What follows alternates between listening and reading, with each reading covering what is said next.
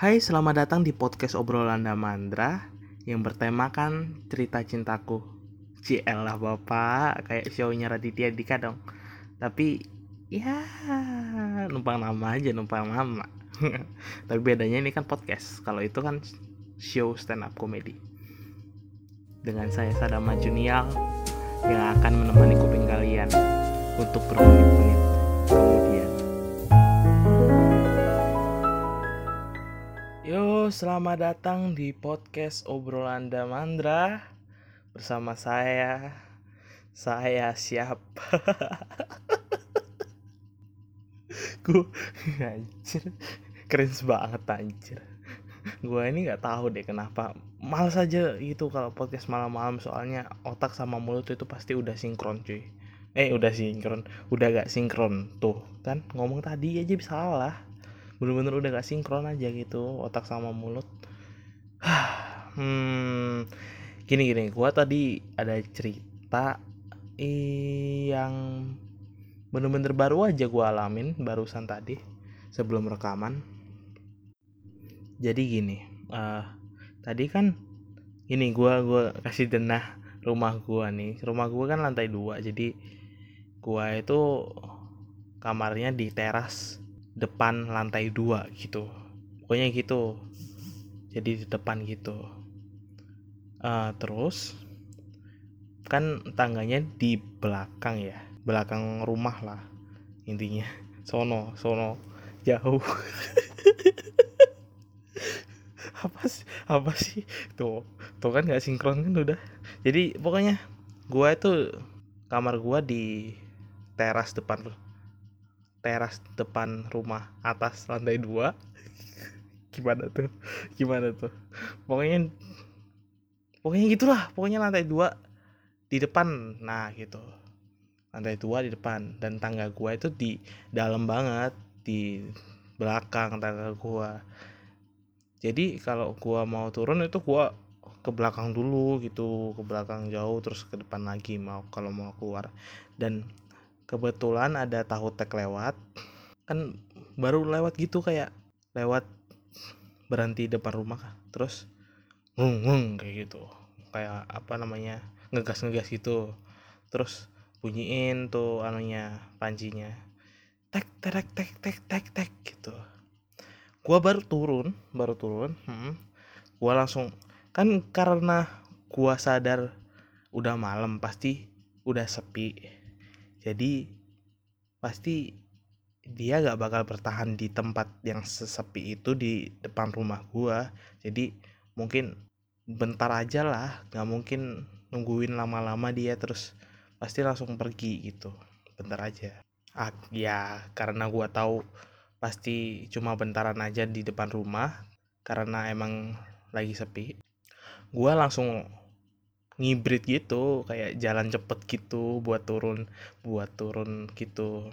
Karena kelamaan gue langsung ke depan rumah gitu. Langsung gue buka mau pas pas pas mau buka pintu si, si tahu teknya ini si jualannya ini udah ngegas ngegas lagi. Terus langsung gue denger sepedanya langsung berangkat langsung berangkat lagi gitu. Nah udah tuh gua buka pintunya dan gua buka pagarnya gua liatin tuh tahu tagnya. Oh masih masih di situ masih tempat itu. Di apa kan gua itu pojok sekali ya paling pojok gitu anunya rumahnya. Dia itu udah ya udah maju beberapa rumah lah buat berhenti di situ kali aja ada yang beli.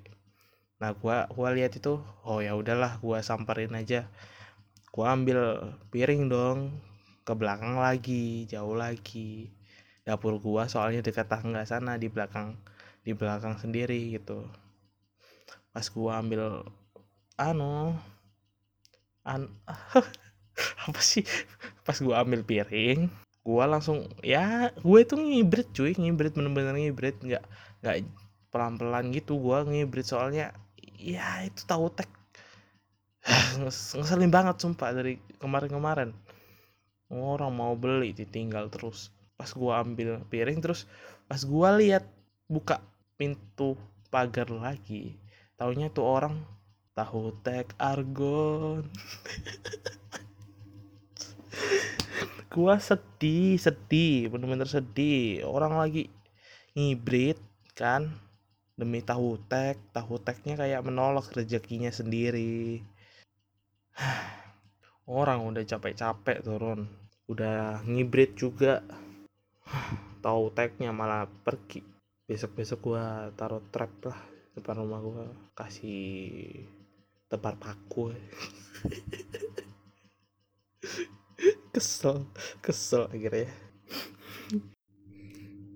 Oke oke kembali ke topik uh, cerita cinta gua itu gak banyak-banyak banget ya jadi mungkin cukup singkat buat podcast ini. Jadi gini uh, gua gua jelasin tentang SMP dulu. Eh SMP dulu. SMP gua dulu ya. Jadi SMP gua itu swasta di Gresik SMPM M nya kalian udah tahu pasti jadi ya udah dan di SMPM gua ini lingkungannya kayak bareng gitu se selingkungan sama SD sama SMK sama SMA sama-sama M nya juga. Sama-sama swasta M juga gitu. Gua jelasin ya karena nanti pasti bakal bakal ada kaitannya buat ada kaitannya di cerita gua gitu. Jadi pas SMP gua ikut organisasi semacam OSIS kalau nama umumnya. Kalau di situ kan beda. Nah pas di OSIS ini gua ngelihat satu cewek yang bener-bener senyumannya itu cukup memikat hati gua pada saat itu. Wah cie bapak terus ya gua kayak jadi cukup semangat buat mengikuti organisasi itu. Tapi ya karena pada kelas 1 itu dia kan gak sama generasi sama gua ya. Tapi kelasnya beda dia 7A gua 7B gitu.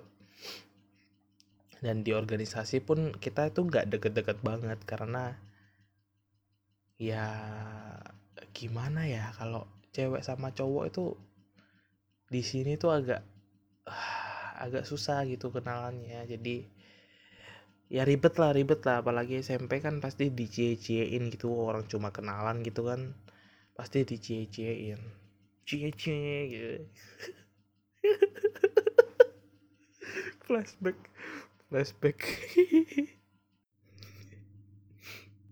Flashback cerita kemarin terus di kelas 1 ini gue cuma jadi kayak uh, secret admirer.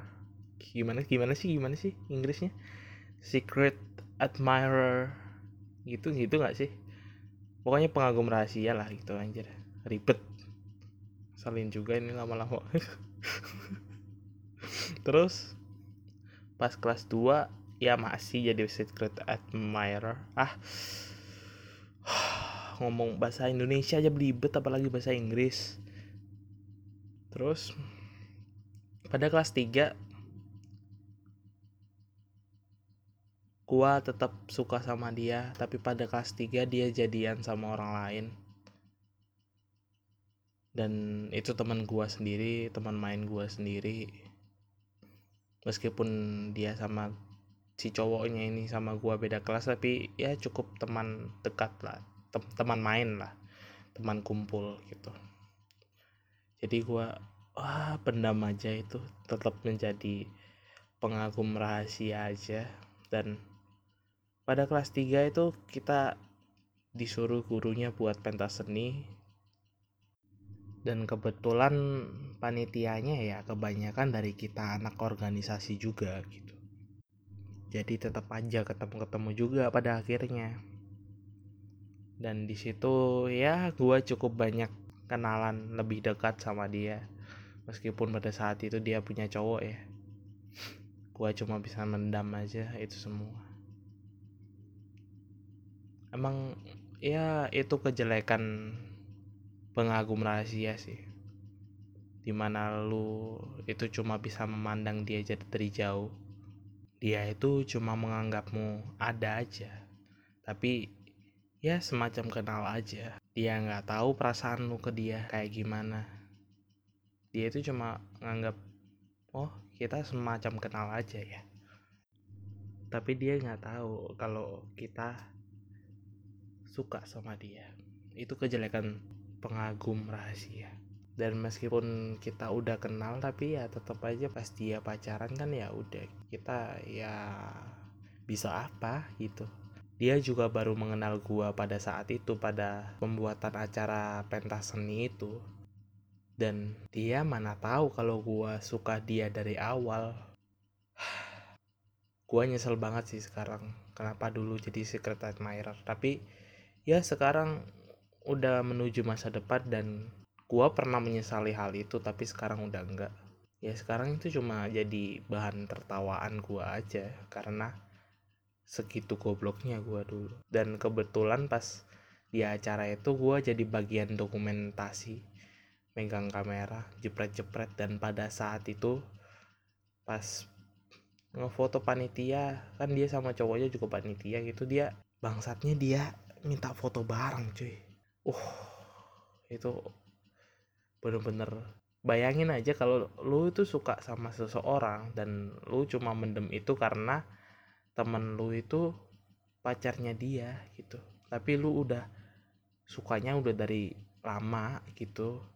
Dan pas saat temen lu jadian sama orang yang lu sukain tapi lu pendem dan lu nyur lu disuruh fotoin gitu apa perasaan lu gitu?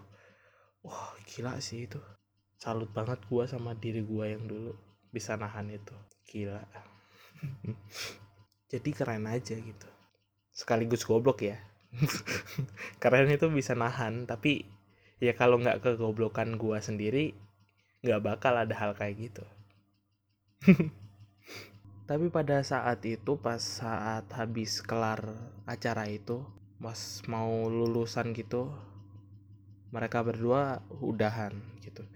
Dan ya gua sering-sering ngechat sama dia sering-sering ngedeketin dia dan dan ya banyak hal-hal yang bener-bener semacam rintangan emang kayak emang harusnya gua sama dia itu nggak nggak bisa bertemu. Kayak gua kayak gua ngerasa kayak gitu kenapa? Karena ya setiap gua ngechat gitu ada aja halangannya. Kayak gua sama dia kan udah beda sekolah ya. Dia lanjut ke SMA M dan gua lanjut ke SMKM ya meskipun sama lingkungan tapi sekolah SMKM itu kayak ya hampir setengah kiloan dari lingkungan sekolah itu ya.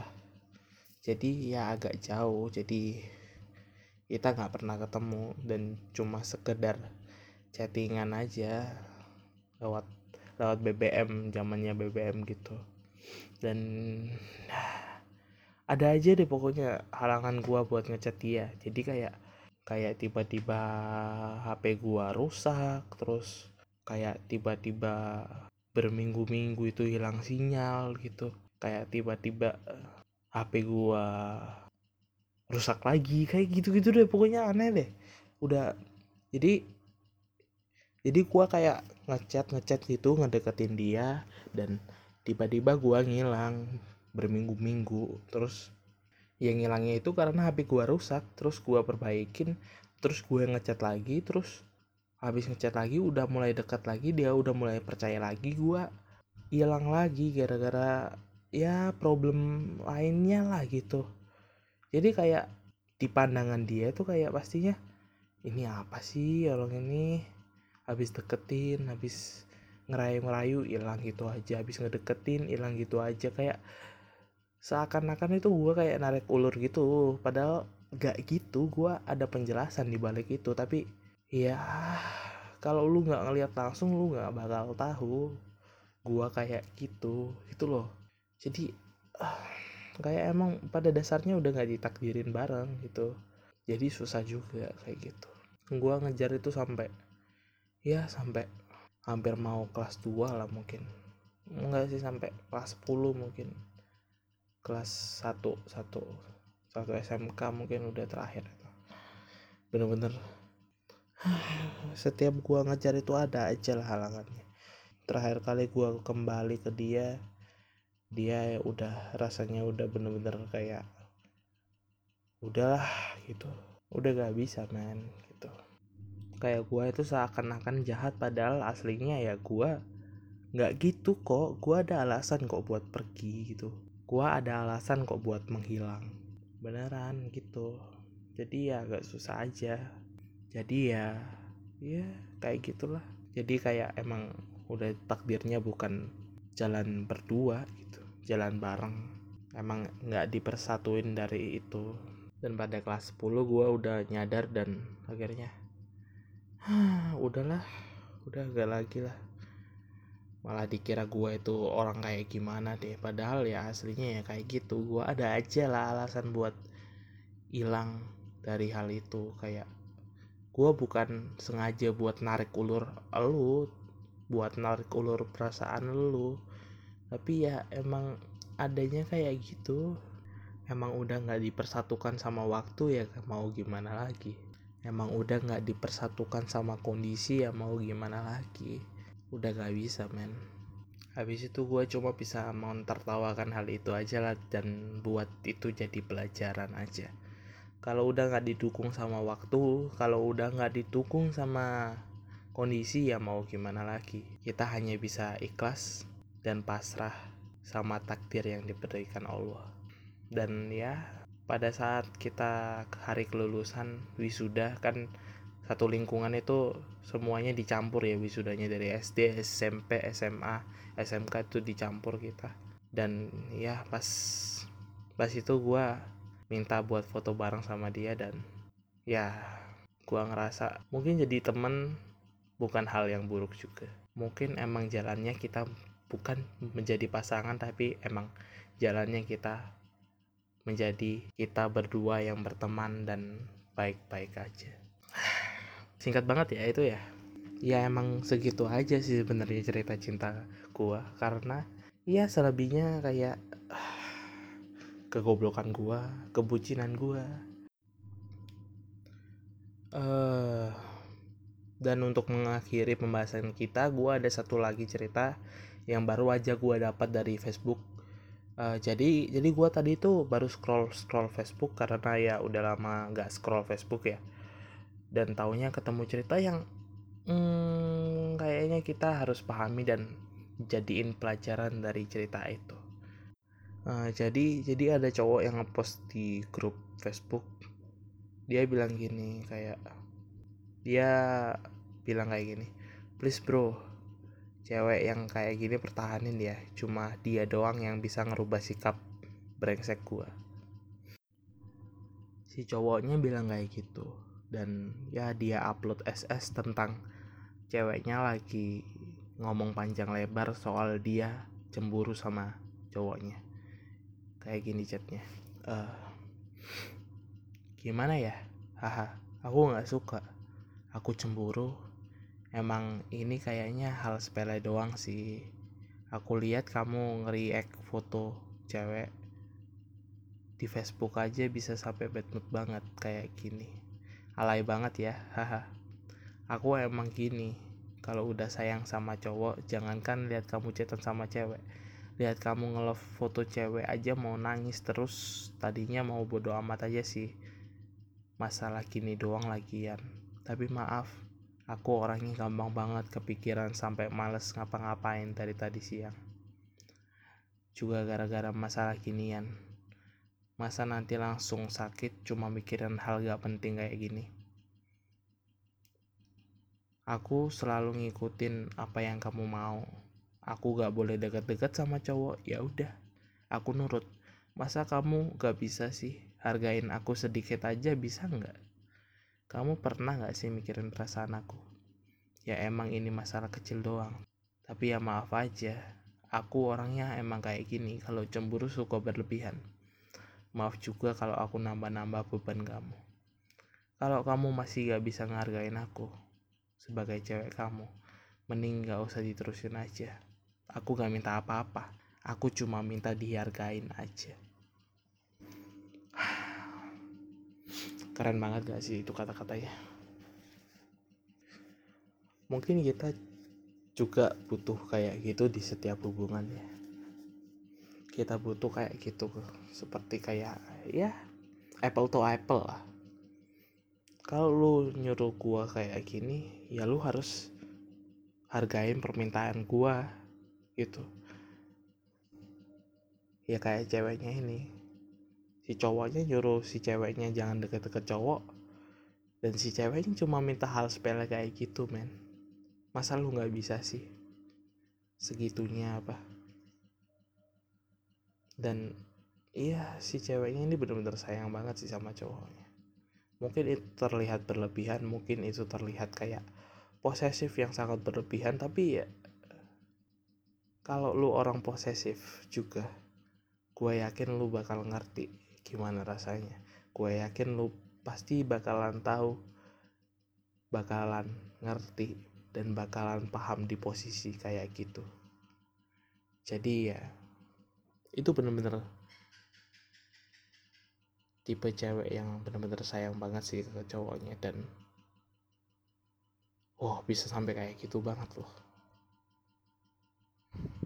Apa lu gak bisa sih nurutin mau cewek lu yang kayak gitu aja? Di suatu hubungan pasti ada aturan. Dan aturannya bukan ke ceweknya aja bukan ke cowoknya aja tapi ya emang harus berdua si ceweknya ngasih aturan ke cowoknya si cowoknya ngasih aturan ke ceweknya. Itu baru bisa jadi hubungannya sehat banget sih kalau lu bisa ngehargain aturan yang udah ditentuin. Ingat aturan ada buat dihargai bukan diingkari. Gua Sadama Junial Terima kasih.